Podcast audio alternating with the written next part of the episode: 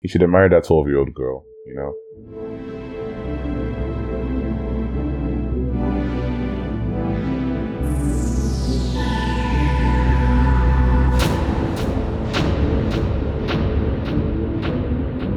Hello, and welcome back to the Popcorn for Dinner podcast.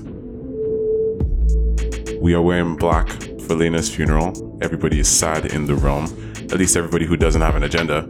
um, but we do have an agenda, and it's to dig into everything that's been going on in House of Dragon this week. Um, I'm here with my regular co-host Fami, and we have a lot to think about. This was a very heavy episode, a very rich episode, a very eventful episode, and tensions tensions were high. It's crazy to think that this isn't even the end. This has like regular Game of Thrones season episode nine vibes. So like, how how are we feeling today? What do we think of this episode? Just to start. So what we're seven episodes in out of a season of uh ten episodes this season, and I said last episode was my favorite episode, but no, this is my favorite It's been episode. dethroned because It's- wow, so swiftly, and I go a step further. Where from the original Game of Thrones, my favorite episodes were like you know Baelor, which is season one, episode nine. very good one. um, when Ned loses his head. Um, Hardhome, um, which is season five episode, is this seven or nine? I don't remember. And then Battle of the Bastards. You know, I love those episodes. This is up there with them, and honestly, I think that this might even. I'll have to give it like another week or two to be sure, but this might be my favorite episode in the entire Game of Thrones world. It was so good. So much happened. So much happened. You know, that's the thing, right? With Game of Thrones, you have all these amazing, compelling characters, and they're like in different places. But you hardly ever got those episodes with so many big players Yeah. all together making big moves. Yeah. To, unless it was like towards the end of the series. But here, like, we're in season one, episode seven, and everybody is in one place arguing, almost killing each other. These people are all a family. Like all these tensions have been so well planted Yep. in the writing, and it's paying off in such a gratifying way. Like I saw so many people last night screaming at their screens. That was me, literally. that was me. It was crazy. And we talked about this like in episode one or two about how the story was a lot more compact Yep. because it was just it's a it's a dynastic dispute basically. So because of that, Family drama. family drama. We get to see it on the big scale here. You know, we don't have seven houses, five kings. You know, we're just like one family, and it's shaping out to be two sides. As Rhaenyra used the keyword in this episode, the greens, to refer to Alicent and her brood. And if you know, Alicent's kids have always Not been you calling green. them a brood like this. Hey man. What?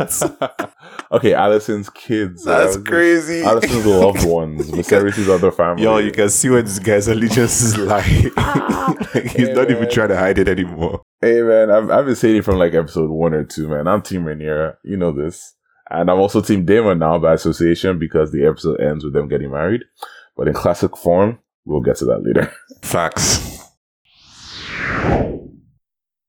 I really don't know where to start this episode. There's just too much to talk on. I like, I want to like flip a coin and just see where it lands on, and, and we should just start there. But let, let's just take chronologically, just just because it's easier that way. If, if that's the case, let's let's start with the shade. Uncle Vaemond, how far?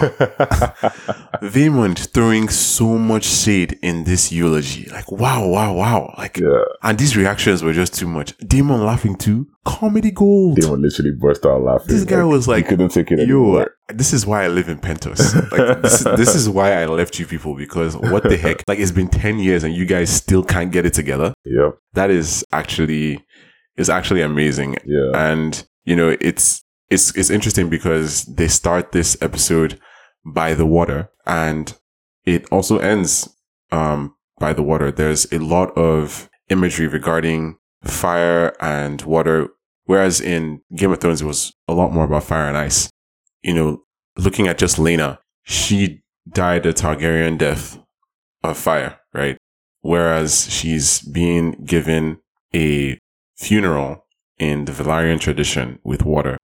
And I think it's a good juxtaposition of the two sides that made her who she was. Yeah. Uh, there's a lot of um, imagery with that in, in this episode. Rhaenyra is specifically in marrying Daemon choosing to stick to her fiery side. Um, her children are Velaryons, so to speak. I mean, w- w- there's a lot to be said for, you know, legacy and history remembering, um, names instead of blood, like Corlys said. But, you know, I, I think, I think that really Rhaenyra being Mrs. Velaryon, she wants to sort of shed that in favor of something that gives her more of a Targaryen vibe for the kind of power that she's seeking to maintain in her quest for the throne, in her quest for what is her birthright. So she doesn't just believe it's her birthright. She has literally been been given this as her birthright by her father. Mm-hmm. We we've already said so much about how he's not doing enough to make sure that it stays her birthright, but you know, I don't know. I think these days I kind of just feel a little bit bad for Viserys. Yeah, well, I've I've put aside my Viserys agenda. He's um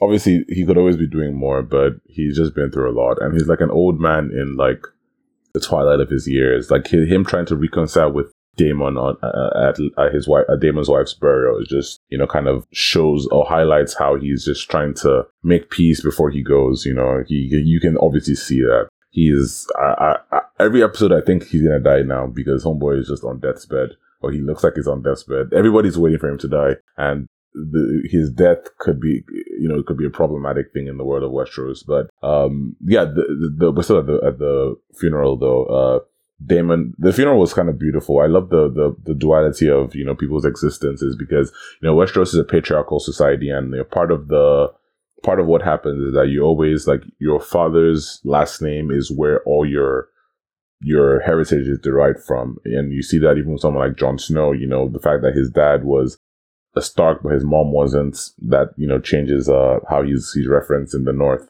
And uh Laenor's sorry Laena's uh death by fire, highlighting her Targaryen side, and her burial by water, highlighting her Velaryon side. I thought was very beautiful. Again, another beautiful character in the world of, oh, in this time period in Westerosi history.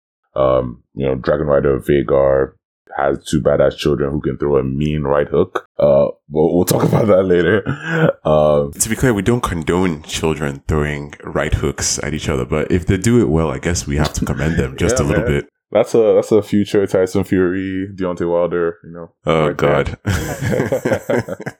but uh, yeah, it was a beautiful funeral. Um, I did feel for Jace because Jace was the only one who, out of all his his him and his mom are also grieving, even though they're not allowed to grieve because you know um, Breakbones, even though was important to even though he was important to them, they weren't able to acknowledge that he was important to them. So they were also grieving. As I felt like Jace was able to find a lot of comfort in his cousins because I don't think they've actually met before now because Daemon has been in Pentos like this whole time. So I don't think they've met, mm-hmm. but they were able to bond over that grieving um, at the funeral. And I thought that was beautiful.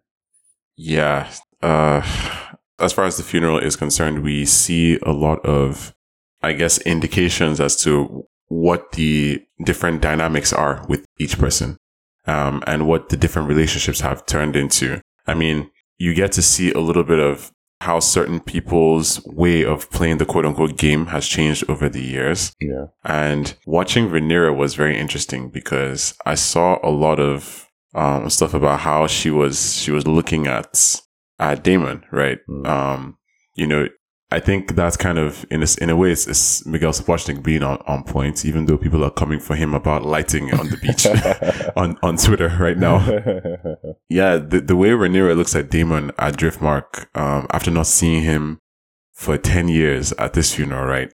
It reminds me a lot of how she looked at him in the Iron Throne Room when he yeah. returned from the Stepstones after yeah. three years. It's like yeah. you see the way she's walking through people to like get a better just have these lingering looks on on him, and she did the same thing back then. It's like you know this guy is just so quote unquote dreamy to her. Yeah, and it's it's interesting to think that they're soulmates. I mean, even after their time um on the beach, um.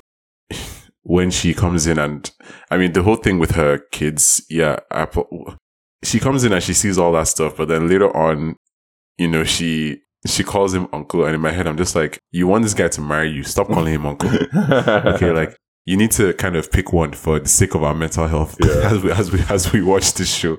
Um, but yeah, speaking of lingering looks, how about the way Larys has been staring at Alicent? You know, like I, I think I, we we can find no shortage of words to describe the way he's gazing at her. But I've seen some people kind of theorize that he might be a little bit in love with her. In the, in the books, he's more of like an enigma, sort of like uh Baelish or Varys that's harder to read. But here it's like, okay, maybe he's not harder to read. Maybe he's just a weirdo that like is trying to kill his whole family Yeah. just for her sake. People think he might be a little bit in love with her. I mean, he's he's really I mean, he's out here offering more crazy favors. Like towards the end, he's like, "Oh, you know, this was an injustice, bro. Who asked you? You didn't say a single thing this episode." And I, Yeah. I mean, he has to talk about injustice. Yeah. Nobody asked for your opinion. Offering to help somebody remove an eye, bro. Who asked you? You already killed your brother and your dad for no reason. Yeah. Okay, now Otto is here clenching that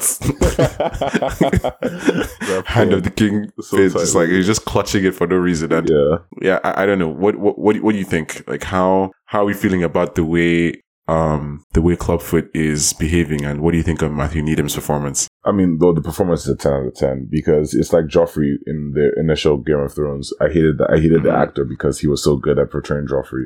Now this Yeah, Clubfoot, it's he's such an enigma to me, really, because I there's something that um, Littlefinger told Sansa very early on in Game of Thrones. Well, maybe like season three or four. He was like, "What do what do other people want?" You know, something that Gerri told um um in Succession. How does this benefit me? And I keep looking at the situation how does this serve my interests? Exactly. Yeah. And I keep asking, how do these, how does what is happening serve his interests? And it just makes me realize that I have no idea what this man's interests are because, okay, obviously we can see that it's, it's a, the- there are two sides to this conflict. There's Team Rhaenyra and there's Team Alicent. He's obviously on Team Alicent, but if you think about it, he knows that his brother's kids are, you know, his, his nephews and his nephews are Rhaenyra's kids. Why isn't he literally. on their side? Why isn't he on the side? that's such of like, a good question. Maybe he's against his family. Maybe he holds Yeah, something against them. why? Like, Maybe it's resentment for being like quote unquote overlooked over the years. It's like this is your blood, but you're choosing you're choosing power. But but it's, it's not. It, it- it's probably deeper than that though, because it can't just be It- about yeah, power. Because you can it- get power by siding with your biological family. Yeah, and, and you'll even be more power even because it's like you're like, yeah, you know, you're one of us. You're coming through. You keep recording you, but like, he's an asset to Alicent. he, yeah, he is literally Alicent's great. I think he's more of an asset to Alicent than her dad, honestly. And her dad is like a, he's like the Mm. same. Well, her dad is the younger son of Highgarden. Interesting. He's not like the heir to High Highgarden. He doesn't command, you know, the lands and the people and the armies. You know, so if, if his if, yeah, if her dad's brother says "fuck you," um, Otto, you're on your own. He's technically on his own. And So, and if he gets fired from being the hand, he's literally on his own. He has no claim to lands or titles or people. But Howland Strong, basically, he doesn't have the Riverlands, but he like Harrenhal is a huge castle. It's a huge defensive point, and he has a lot of land and incomes. But I still don't know what he. Just to say he's in love with like Alicent to me, it's still not like that's not enough. Like you know that I feel like there's Yeah. something else, and I just I don't know what it is, and I'm so curious to, to hear what the, to see what the show, you know, I'm, I, I want to know his motivations because uh, on the ship at the end of the episode, Alicent was like he was he basically went to Alicent and like yo, if you want me to take that a kid's eye, I know a guy that can do that. And Alicent obviously now understands who he is and just told him, no, no, no, I don't need that, but I'll need you later on. So you can see that like Alicent is ready for war. She has all but called the banners. I think she she's now making peace with the idea that you know playing the game dirty is what she needs to Yeah. do. She was she was ready to be scolded by her father after what had happened. Yeah. you know that night, and then he shows up and he's like, you know, I I'm very proud of you. uh, we play a very ugly game, and you know now I, for the first time I, I see that you have the determination to win it, and you know it reminds me a lot of Game of Thrones season one, episode seven, where Cersei tells Ned Stark, "When you play the Game of Thrones, you win or you die." One of the most iconic lines from the series, from an episode that is aptly titled "You Win or You Die." It's the same vibes, and it tells us a lot about how you know, it's, it's something I said last week. It's not that, it's not necessarily that um, history repeats itself. It's that human beings tend to be kind of predictable. So the same lines of thoughts, the same greed, the same quest for power, it's, it's, it's all still here. And, you know, speaking of which, ambition and desire are very interesting things, aren't they? Yeah. You know, like Lena said he hates the gods for making him as they did. And Yeah. Rhaenyra tells him in well, actually one of the kindest yeah. moments we see in either show that she doesn't hate them for that because he's an honorable man with a good heart and that it's a rare thing. Yeah. But then, you know, she turns around and plans his murder with the guy she actually wants to be with. I mean, did she plan his murder? I don't. I, I mean, I know uh, there, there's a lot of. Uh, in fact, I just saw. Uh, there's a lot that can be said to that, but I, I think we should save time to dissect that whole interaction because that's the obviously the closure of the episode, and that's that's yeah, yeah. the show there's much to be said. There's There's so much to be said. it's clearly more nuanced. yeah, it's uh, that that. But no, I, I, when when um um Laenor was saying all that stuff, man, I just wanted to give him a hug, man, and tell him it's okay to be you, because it was just like you could see that like he felt like a lot of like obviously he had we didn't even talk about him at the funeral. He just lost his sister, and obviously they had a close relationship because his sister had talked about how she missed her brother, and they never get a chance to see each other again. So he was obviously broken by that, and then the this whole conflict happened, and he was and he wasn't there to defend his family, and and you can tell that even though they're not the kids aren't biologically his, and him and you know Rhaenyra's marriage is obviously not like a real you know it's like a sham marriage as- she said, but this he still has a sense of loyalty and love towards them, and like he was hurting that He's an honorable man. yeah, he was hurting Yeah. that. But yeah, but honorable man, like Ned Stark was an honorable man. Who that one don't help, you know? It's just Yeah, which is why again, it's it's very interesting how things play out Yeah. just from a like the story style of the world of Ice and Fire. Yeah. It's interesting how things play out by the end. But like you said, we'll talk about that. we'll kind of touch on that. So I don't know. I think switching gears back to Daemon, isn't it just funny how like whenever he wears that hood, you do bad things are about Yo. I've been seeing this um, meme on Twitter about Kermit the Frog when he's wearing them, uh, a hood, and that's like whenever whenever his father has to be killed, Daemon just pulls up in the hood, and I'm like, yeah, Yo, the the Twitter streets are raging right now. yo, I so that might actually be my Halloween costume. Just go around with the robe and say I'm Daemon Targaryen. Just dye my my uh my braids like bleach blonde or something. Oh Jesus! Like it's it's interesting to me, but yeah, I think um the acting overall was just magnificent on all Beautiful, fronts in this episode. Beautiful. I can't even tell who did the best job. Like Olivia Cooke, amazing. Ooh, that's a very Paddy. Considine, like Paddy Considine is like he's like he's really carrying the emotional weight Yeah, of guilt yeah, in this show. Yeah, he is. Because he can see how he, he created this situation. He can see it. He should have married that 12 year old girl, you know?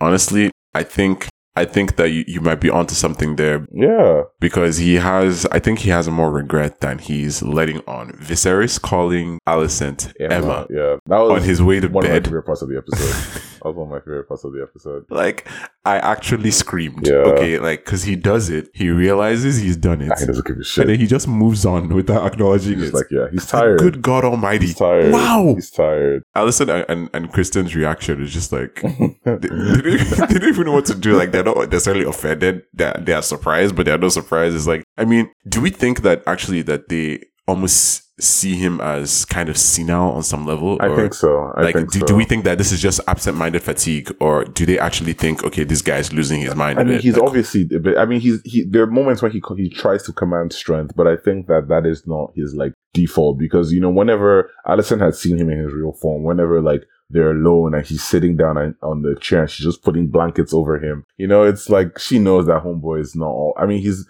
he's mentally there, but like there's just like a, a, a he can't of- take care of himself Exactly, anymore. man. He's just like it's just it's it's one of these things, man. Like my grandma, like she's still strong, but like a lot of the time she she will call me like three wrong names before she gets the right name. And like but at least she she after she says it, she will recognize she said it. And then she'll be itching, you know, trying to remember that nickname that she used to call me, and then eventually it will come out. And that's what just happened.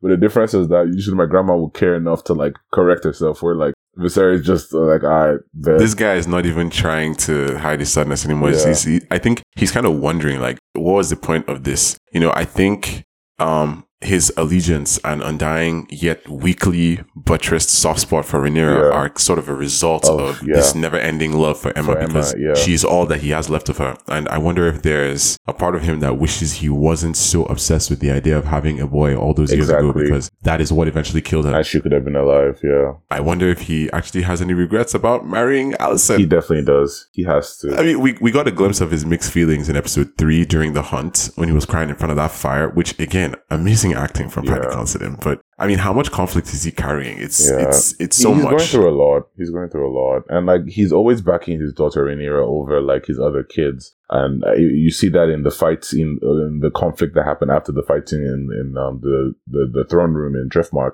But it's uh, I think a lot of it has to do for his love for em- Aemma. You know, it's been so much time, but like I don't think you can ever really heal from losing your soulmate. And I think Aemma was his soulmate, and that's part of the reasons why he's so fiercely defending quote unquote Rhaenyra because Rhaenyra is Aemon. And he says it to Daemon in, in the burial scene, something about how the, your your daughters look just like your your dead wife, and that's a beauty and a curse at the same time. And I think that he sees a lot of that being reflected in his his daughter Rhaenyra.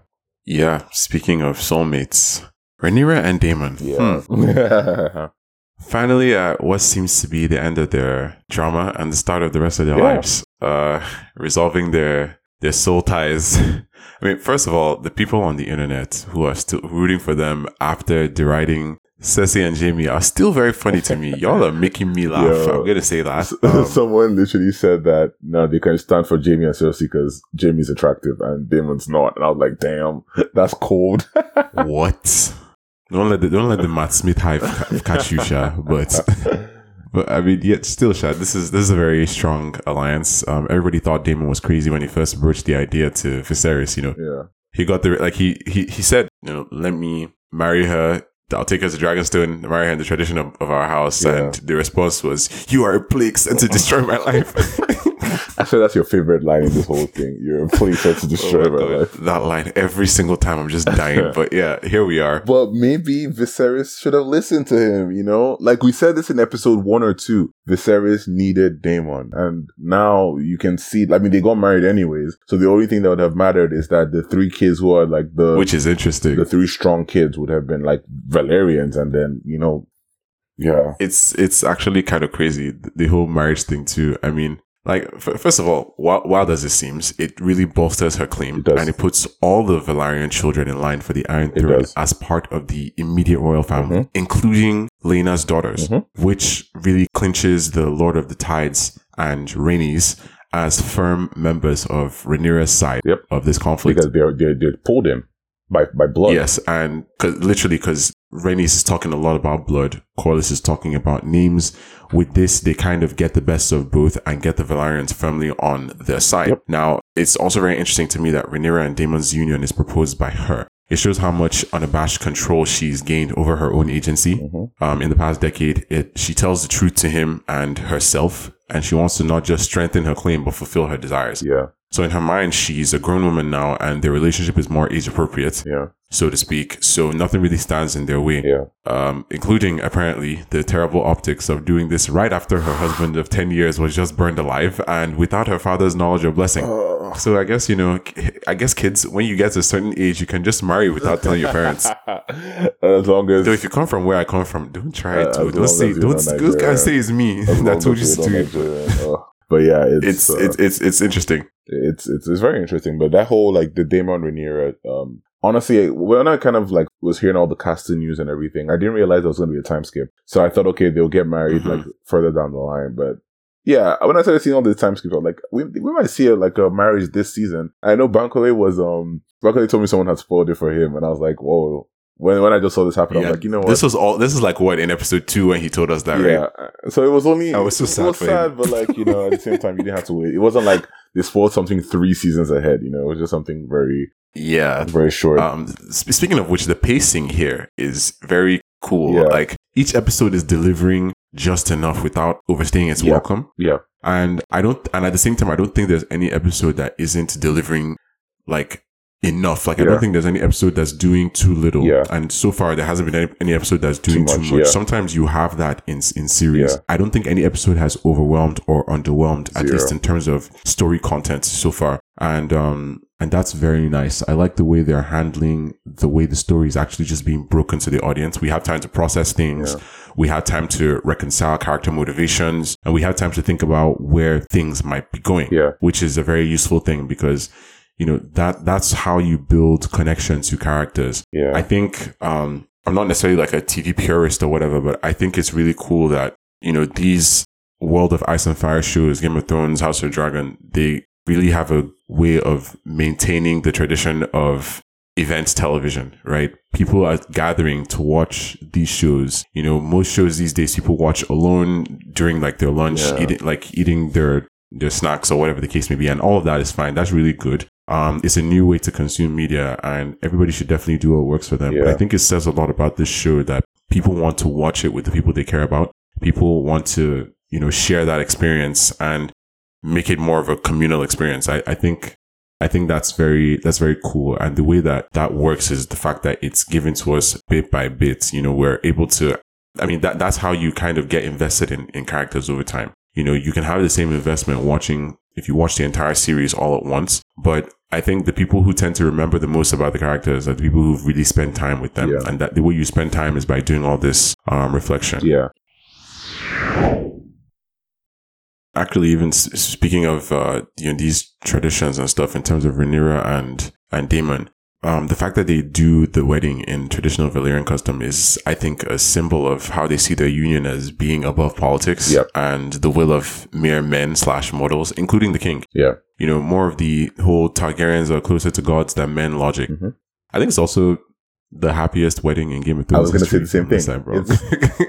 so I guess that's the bonus Yeah. Ro- Robb's was a happy wedding. It just ended in tears afterwards. But, But yeah, that's the thing. The, the, the reason I'm not even, I'm actually going to put this over that one is because those people were killed specifically because, because, they the got married. True, true, true, true, You true, know. true. So I feel like this is the one wedding where like, you know, they get married and people aren't necessarily like trying to, like they're not in danger simply because they got married. They're probably going to be in danger for other things moving forward. Yeah. But at least, at the very least, everybody seemed happy, including, you know, the children who just went through the I most know, traumatic 24 know, hours of their lives. I know. And it was so Um, much. But I think, Well, we should, uh, okay, we should skip, we'll come back to this, but let's skip over to the children.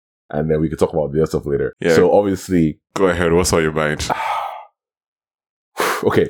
So we know who stole Vhagar. It was Aemond One Eye, and he loses his eye in a way that was referenced by his sister in the previous episode. So remember how we said Mhm. she we she has, we think she's prophetic. She's been saying a lot of things where I'm like, huh, are you foreshadowing stuff? And that, and she talked about her brother losing an eye in this episode, but obviously no one's listening to her. We see how Aegon doesn't like, is so weirded out by the fact that he has to marry her.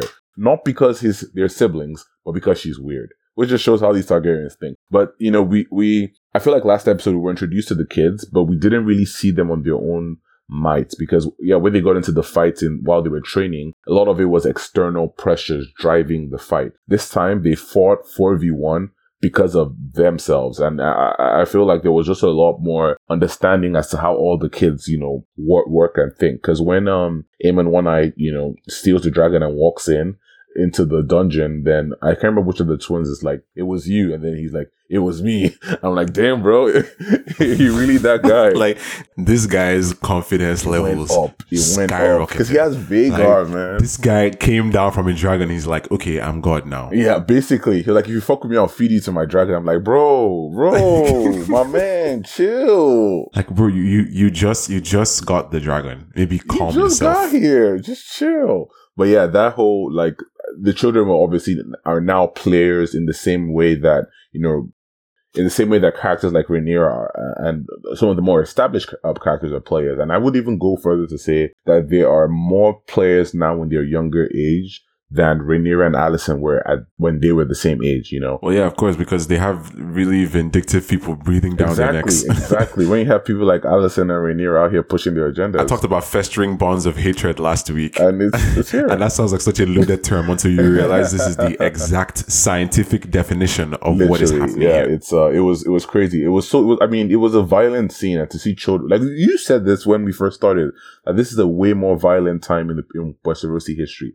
Game of Thrones saw a lot of weird stuff, but we Uh-huh. never saw kids like because I think the youngest We Jason's never like saw a eight. seven year old Yeah. take out a like a twelve year old's Yeah, eye. exactly. It's we never saw anything like that. Those punches looked like I was like, damn. Uh, and one of those twins had the, one of the cleanest right hooks I've seen. It was like when you punch someone, you're supposed to like you know extend and like there's this twisting motion you do with your arm. nah, she she put her back into She it. put Like I her was so whole proud. back into that. Like I was so proud. not with her chest, with her back, and I was like, damn. But I feel like we saw the the what the Criston Cole training does because it was a four v one, and by I mean anyone who plays like FPSs or any other shooter games know that when you're fighting a team, like I play Apex Legend, sometimes I'm playing with my oh friends, Oh and my like we're, we're trying to fight somebody who we know is very good, and we go in one by one and die one by one, and that's what these kids were doing.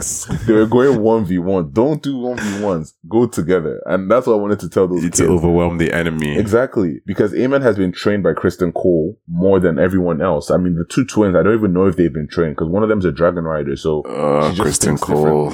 So we see, you know, Incel Daddy coming back and being a nuisance. Oh, Uh, so God. Pussy, what did Van Cole say? I always forget. Sir Pussy Call or whatever. He calls him Criston Pussy Cole. Criston Pussy oh, Cole, thank you. God. I, I just, oh, small man, Chris, man. Listen.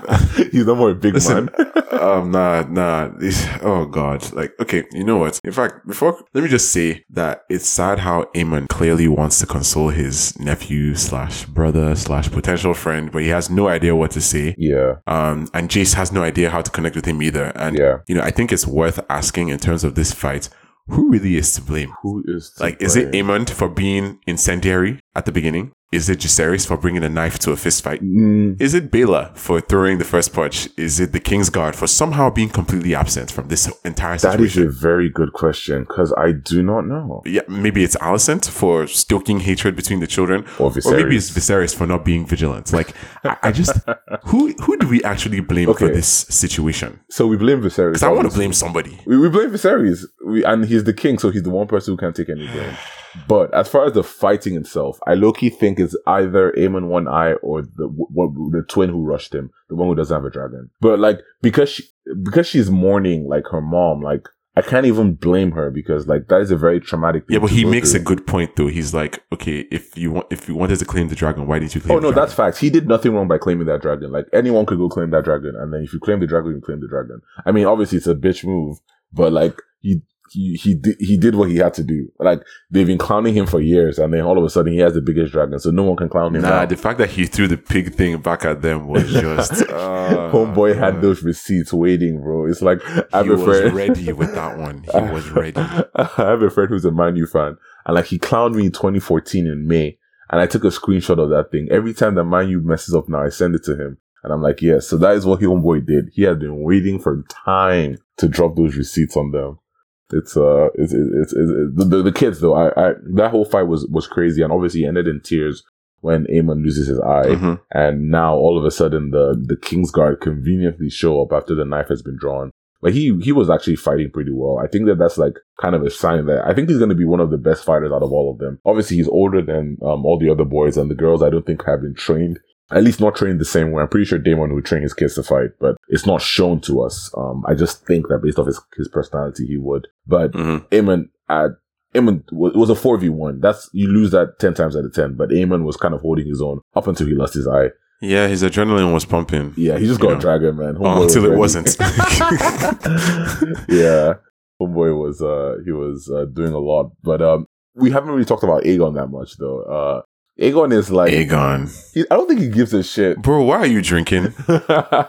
No, do you know? I was actually, I really enjoyed when. And it's crazy that I'm about to say I enjoyed something Otto did, but when Otto comes and like kicks yeah. this guy, he's just like, "Get up! Like, what are you doing?" what are you doing, Like, bro? it's really this whole thing with parental styles. Like, you know, the, these, I feel like people see the Targaryens as very, um, brash, but really they're tender to their own family. Yeah. Whereas people like the High Towers and like other old houses of Westeros, they, you think that they're very noble towards their children, but in behind closed doors, they're actually kind of like harsh and stuff. Yeah. I mean, you see how Otto treats this guy, which in this situation, I guess was kind of deserved. But Alicent is always slapping him around. bro. Yeah. Like, literally. like this, their parental styles are funny. It's like wild. you can see how it's going down. Like been see- we've been we've been seeing Alicent slap this guy all over the place, Yeah. and now we see where she gets that from.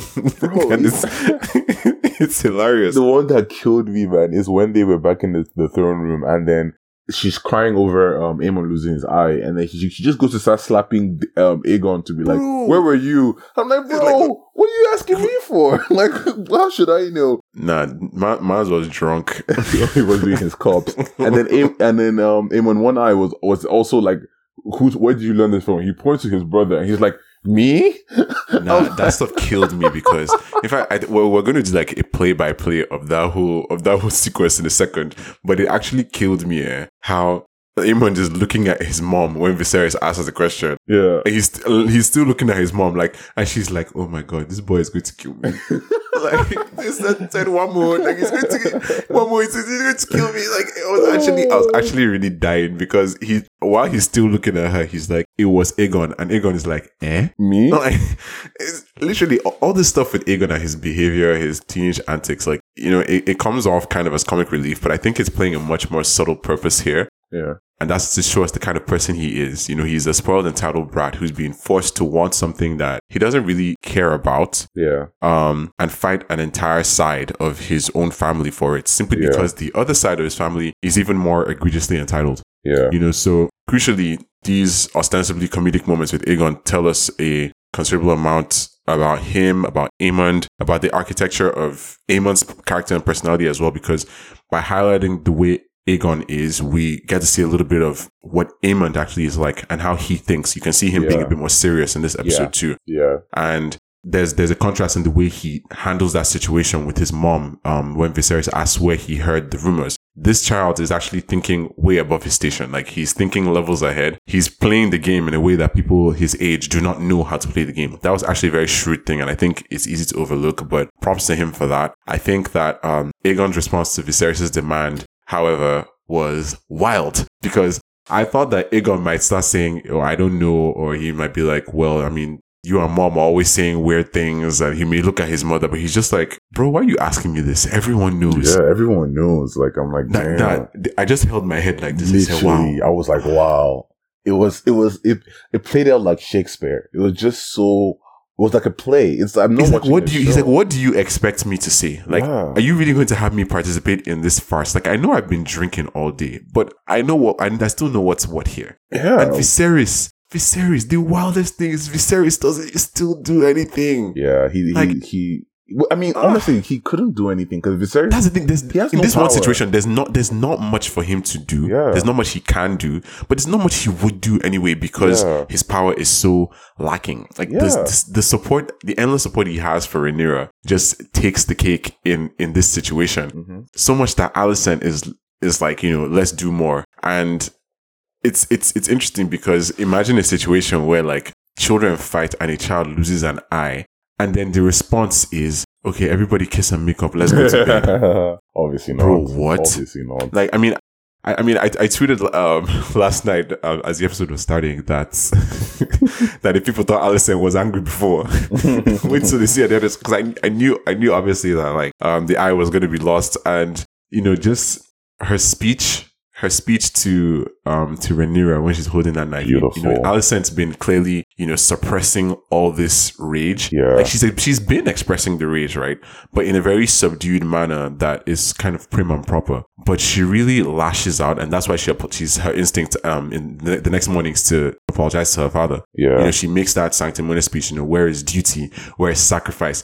And it brings up the whole um Nigerian auntie thing I was talking about. Yeah. How she's like, I've been doing all this stuff. Where is that for you? Why are you successful? yeah. Not even like, okay, how are you doing this and still enjoying your life? Um, how can I do it too? This isn't that. This is like, no, why are you not suffering like me? yeah. And on some level, you can't blame her for thinking the way she does, but her approach is just very whack Yeah. because your goal isn't to win. Your goal is to enable the loss of others. Like, Exactly, that- that- that's your situation. Like Exactly. everything is zero sum for her, and I think that is really her first problem. But Rhaenyra's response, mad thing. Like my favorite line in the episode, probably. Yeah. Now they see you as you are. And it's true. It's literally true. Because she, she said it. She was she was like, it must be exhausting, you know, Yeah. hiding under the weight of your own like Self- sanctimonious yeah, self like, righteousness it's- or something like that. your- your own self righteousness. And she's like, now they see you as you are. And Alicent Yeah. realizes this in that moment. It's like, oh my Oh, god, I think. I may have overextended myself here.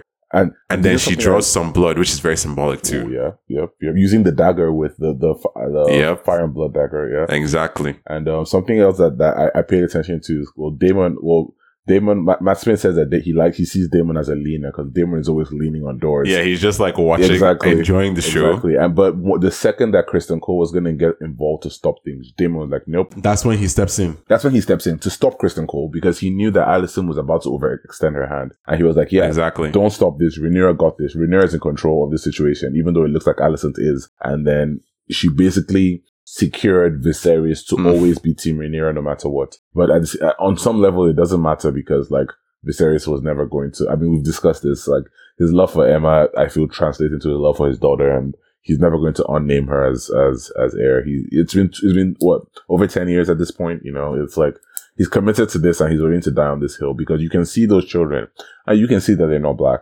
So obviously, like, you know, something happened there. And, uh, Yeah.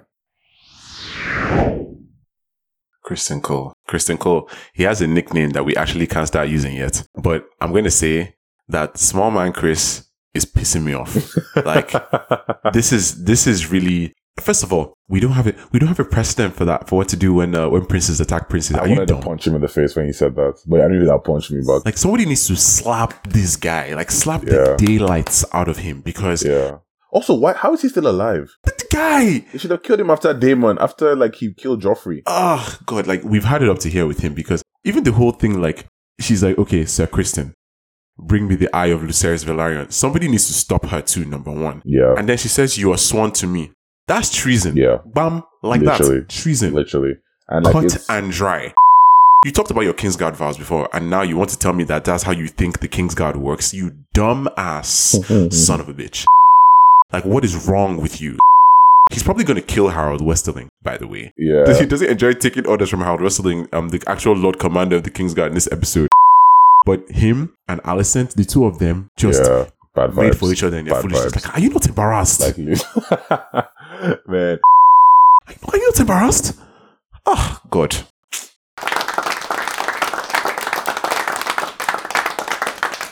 So this fact that she's like, she's pulling a dagger from the king's, she's stealing the king's dagger to hurt the the the, The the future queen, man. The actual audacity. Like, no born you well to do that. attacking Viserys' legacy with Viserys' legacy. in front of Viserys. Yeah, that that like that because that knife says a lot. I mean, we've seen we've seen it take some L's. I mean, that, that knife has only really been successfully used to to deal with two people. I'd say that's Yeah. the Night King and Baelish. Baelish, the originator of the knife Yeah. in Game of Thrones, who tried to use it to kill Bran, Mhm. right? And Bran was saved by a wolf, and all of that really Oh, comes together here because you know this whole thing with Alicent and her sanctimonious speech to Rhaenyra Yeah, um, it reminds is is I, I mentioned before how she's now going to be a lot more Cersei, yeah, and we see that in um, there's a callback to that, like like I said before, with the win or you die situation. But specifically for this scenario, this this is giving the vibes of we have another wolf. um, yeah. I was about to say that Arya and Joffrey got into the fight. Yeah, and she's like, okay. Um, Nymeria ran away, and then she's like, "We have another wolf," and she kills Sansa's dire wolf just because, like, it's literally Yeah, the exact same thing. And these people, man, like, I remember that's that's that's probably one of the one of Cersei's most irredeemable moments. yeah, And I think this goes down for um for Alicent as one of the worst things she has or will ever do. Like she really tried to cut the eye out of a child.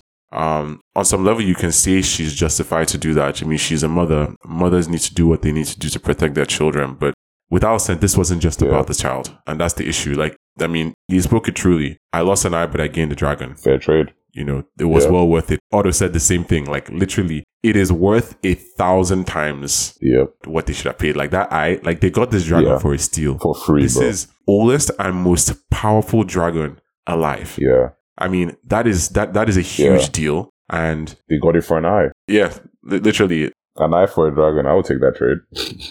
it's it's an inter- it's an interesting Yeah. trade to get. I mean, now we, we we actually see quite a few of the dragons, some albeit from a distance. Um, but we, we, do see them in, in this episode. Um, since everybody's there There's for the like five dragons, Yeah, thinking about that, um, I know I, I I made out Caraxes for sure with his obviously. specific flying style. I saw Sea Smoke, Sea Smoke was definitely there. Syrax was there. Syrax, um, Um, and I saw um, what's her name's dragon, Rhaenys' dragon.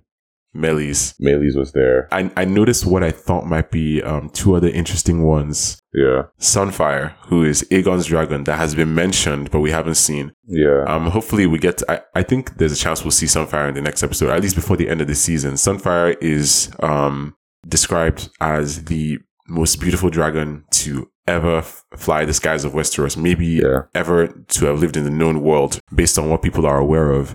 yeah. He had um, golden scales that shone like actual beaten gold in the sunlight. He had um, light pink membrane. I mean, his his flames apparently were also gold. This is yeah. like this this is a dragon that looks like it was dragon. made for royalty. It was Yeah. interesting. And um Helaena's dragon, um Dreamfyre is I, I think also there because I thought I noticed a dragon that seemed kind of blue.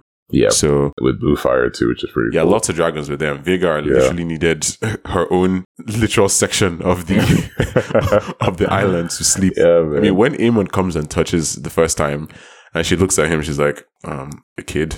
He has Valyrian blood. I'm like, okay. Goes back to sleep. Then he, she tries it again. It's like, okay, I'm going to kill you. like, I'm actually going to kill you because you're stupid. yeah. Okay, stupid. Yeah. And from there, he, you know, he starts saying Dohaeris, which is, I mean, I wasn't, I think at first glance, you're not sure that that might work for him. Like, unless you know what's going to happen, you're not really sure that might work because this dragon has no reason to let this guy live. Yeah. But I think on some level for Vhagar, and I know here we're really personifying the dragons and seeing them as like smart and sentient, but I think on some level, Vhagar is like, I've lost a lot of people. I've lost a lot of riders. This guy has some spunk. Let's, let's just give it a shot, you know? like, he's here. Like, clearly he has some wits about him. Let's see how it goes. And, you know, the, the result of that flight is I guess what we'll call the drawing of the battle lines because that's Yeah. where he gets all that um blustering confidence and everything. Yeah. He basically got a nuke for free. And uh sea smoke. Uh we haven't talked about uh Laenor yet. I think we should say that for the end. But yeah. with Laenor's quote and unquote death, there's another free dragon. So just uh yeah, I'm curious to see what happens to that one. That is that is worth pointing out. Um Yeah. it's interesting though because I think what we've kind of been made to feel so far is that the bonds between Dragon and Dragon Rider end with the death of the Dragon Rider, right? Or maybe the death of the dragon. hmm But Laenor is not actually dead, um, based on what we see in this episode. I wonder what that's going to be like for the potential claiming of, of Sea Smoke. Yeah. But I think also if the person isn't there, then it is what it is. I mean, we've never really seen much of a situation where one person, where more than one person rides the same dragon, but at least not without, not without that other person being present. So Yeah. Helaena talks about dragons of flesh weaving dragons of thread. The hand turns, um, which I thought was kind of interesting. You know, as you said, she mentioned in episode in episode six that you know that that that when let me put it this way. When Alicent tells Aemond that he's going to have a dragon eventually, that he will fly a dragon, Helaena says, but he will close one, he, he will close one eye. And we see what that means here. So now with this new thing of dragons of flesh, even dragons of thread, I wonder what exactly she's talking about. But the fact that she adds the hand turns at the end of that makes me wonder if that's a statement about Otto maybe being responsible for whatever war is coming. Yeah. So we were talking a bit earlier about uh you know all the dragons that are how the lines are being drawn in the sands and the blacks versus the greens, which was also one of the things that Helaena said in her like you know when she was playing with that spider. Um, Mhm. another part uh, part of that team black that we haven't talked about this episode is uh the Velaryons. So yeah, we've talked about how Laena's death and its effect, but we haven't talked about them as players because Rhaenys again one of my favorite characters. I was talking about I talked about this a few episodes ago about how she's has she has, she has a very honest understanding of the realities of the realm because again she could she to be fair should have been the queen but she looked over for Viserys. I think she, yes, I think she's the only person left in, or the, the only person in existence on this continent that has actually sincerely giving up playing the game. Like she's given Yeah, up playing the game completely. She is. And she was she had done that because she just wants her kids to be safe. And to, from her viewpoint, both of her kids are dead, even though we know one of them is still alive. But she had that conversation with Corlys about, you know, um, ambition or ambition and legacy. And I, I think Tywin Lannister would love Corlys because he's also talking about legacy every every second he every chance he gets. Yeah, But you know, rich men love that- their legacy, don't they? Literally. Uh, and we see that Corlys doesn't, he knows that because he's obviously talking about like succession and power and all that kind of stuff. And, and Rhaenys is like, yo, we know those kids aren't ours. We, you should name our daughter, our daughter's kids as heirs. And he doesn't want to do that. And I just think that that is so funny because his whole claim to power is through the very same law that he's hesitant, or not this same, very same law, is, is through the very same precedent that he's trying to ignore. hmm He wants his grand, quote unquote, grandkids to sit on the throne, being called House Velaryon, hmm and like overlooking Rhaenyra's oldest, sorry, Rhaenyra's um brother Aegon, who be the, who's the first male child, but he doesn't want to do the same thing for his siblings, you know. And it's just like there's an irony in that, and Rhaenys is just showing how she's she's not playing the game, but she understands how the game is played Yeah, and she's not letting ambition or pride stand in the way of of, of, of you know what what is reality. And it's so it was so sad that scene when she saw the body and thought it thinks it's her her son. Man, I, I felt for her, man. She she needed a hug. I think that's probably what's going to like ignite the spark of war for her again. Like it's like, okay, now I've lost everything. You decided to take my son. Fine, I'm back in the game. We'll see how that goes. Yeah. But yeah, I, I, I see what you're saying. Corlys's regal ambitions for his family, I think, aren't just about Rhaenys. You know, she's over it, like you just said. And I think a lot of us have been able to see that for some time. You know, him saying, I'm doing it for us, and her telling him to shut up and be real was funny and probably needed. But, you know, what do we actually think? Because, you know, can't we say he's right on some level? Like, is he just trying to get what his family is owed? Doesn't it make sense that his love for her, his desire to be her champion, and his quest for power and influence are all just one big intertwined ball of frustration at this point? yeah. I mean, how righteous is he really? Because I mean, he's he's he's building a bond with Rhaenyra's sons. We see him talking to Luke in the episode, and I think it's not just about them, this bond he's trying to build, but it's also about him and a subliminal desire to accept Lena for who he is, or at the very least, come to terms with the notion that legacy isn't always exactly what we plan. I mean, what do we think of Rhaenys shutting Rhaenyra's sons out? and not seeking to dis uh, to to inherit them. Like she wants to disinherit them. I wonder how that's going to affect their relationship. And I mean the relationship between her and Corlys, since they Yeah. see different paths for the legacy of the Velaryon family. Yeah. You know, their marriage, um, their relationship is definitely like the strongest marriage slash relationship in the show by far. I don't know if this is going to shake them. I don't know if the loss of Laenor is going to kind of make them of one mind regarding all of this. But yeah, like, is Rhaenys being too harsh, um, to Rhaenyra's side and is Corlys being too focused on legacy? Like, you know, him saying he's doing it for her, sure, it's disingenuous on, on a lot of levels, but can't that be true while he's also trying to fulfill ambitions for power? Like, can't it just be all of the above? What do you think? No, I don't think it can be all of the above because it's it's I think it's literally one or the other. Because if let's just assume that um Corlys and, and decide to um on um honor their daughter Laena by naming her children heir, the question is not going to be asked why. And then all of a sudden Rhaenyra's claim is going to come become heavily contested because there's now going to be a situation where Rhaenyra's kids are obviously not um her husband, which is why um you know the Velaryons have like almost like this disinherited uh their son.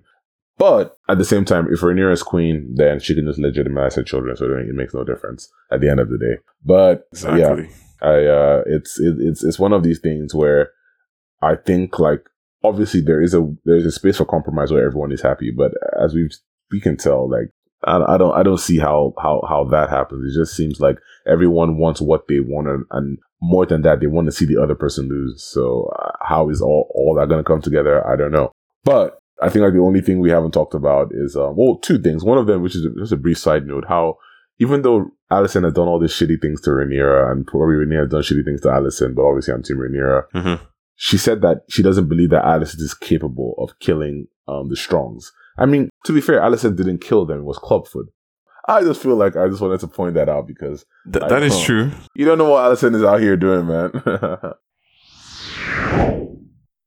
Lena's escape is a a great instance of adaptation in the story, sort of filling in the gaps for the history books. Yeah. You know, because first of all, it's really cool and funny how Daemon is involved in something like this again, because this is giving Rhea Royce somehow. yeah, Um, but um, it's a comforting writing decision because the world of Ice and Fire doesn't usually spare people like Laenor, not just in terms of his sexuality, but in terms of wanting to forge their own path to freedom from what is essentially imposed obligation. And I, I feel like we can trust the way this story is being adapted so far. I think that they've done everything in a very efficient and effective way, yeah, especially with, with the characters, you know yeah. I, I agree.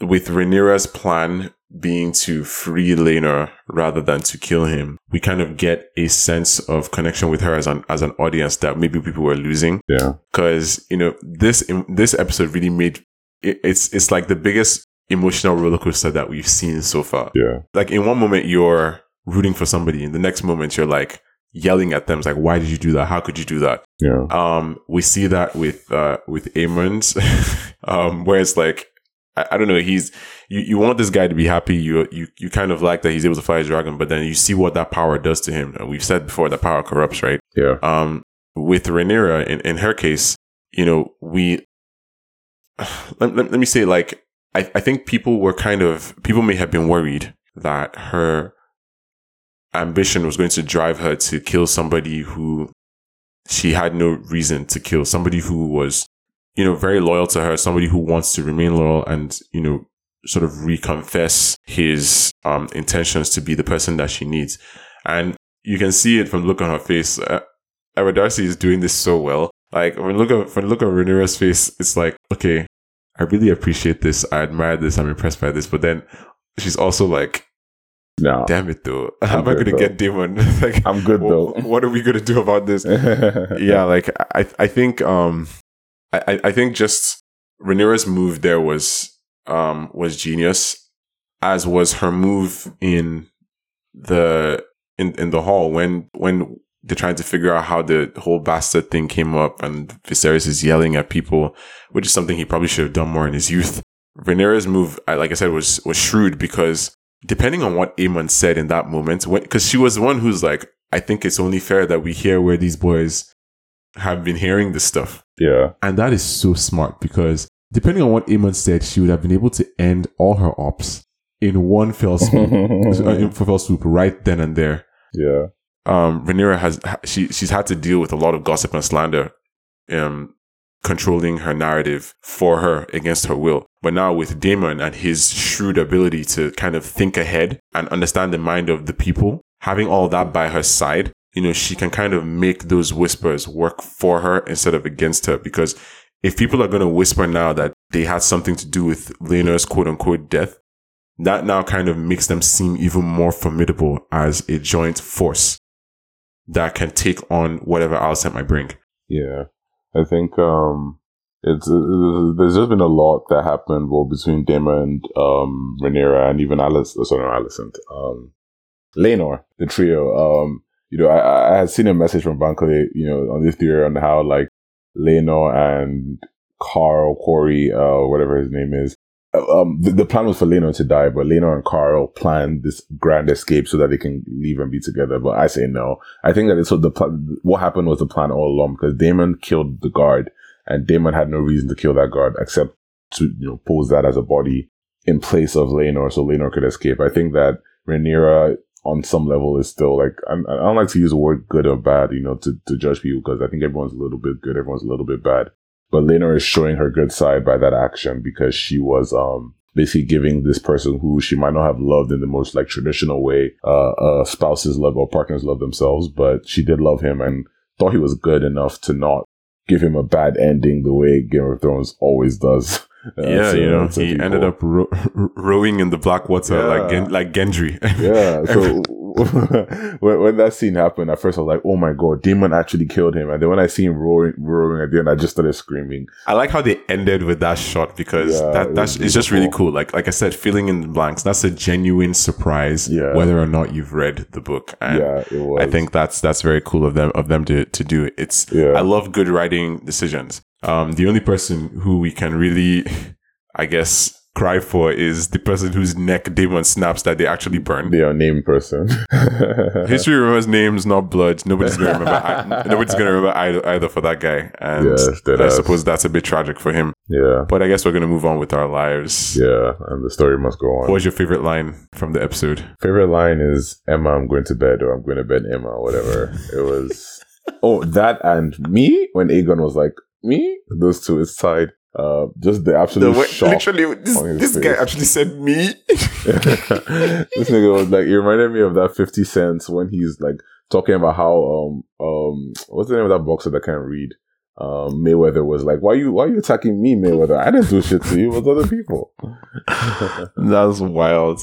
Um, my favorite line probably is the whole um, "It must be exhausting hiding under the weight of your own self righteousness." Yeah, yeah, that was a good one. That was a good now one. they but now they see you as you are. Bars, bars, bars. So, uh, so yeah, that that that definitely worked for me. But um, who played the game best this week in your mind? Oh, one eye. Aemond one eye, but I think Aemond? Yeah, Aemond one eye. A dragon for uh, Interesting. An eye for a dragon. To me that's easy. Like he got a dragon. But did he know he was playing the game when he did that? He he didn't know he was playing the game, but he knew he was playing the game. Like we talked about, he's like ahead of his time. He's ahead of the curve. Hmm. You know, so he's he knew what he was doing, but he might not have under. In fact, that's even the more greatness. He didn't even know what he was doing. He just played the game perfectly accidentally. But I also want to give a shout out to Daemon. Um, Hmm, that okay. decision to stop Criston Cole to and, and allow Nah. Rhaenyra just own that. I know room. people all over the all over the world But, were cheering for him.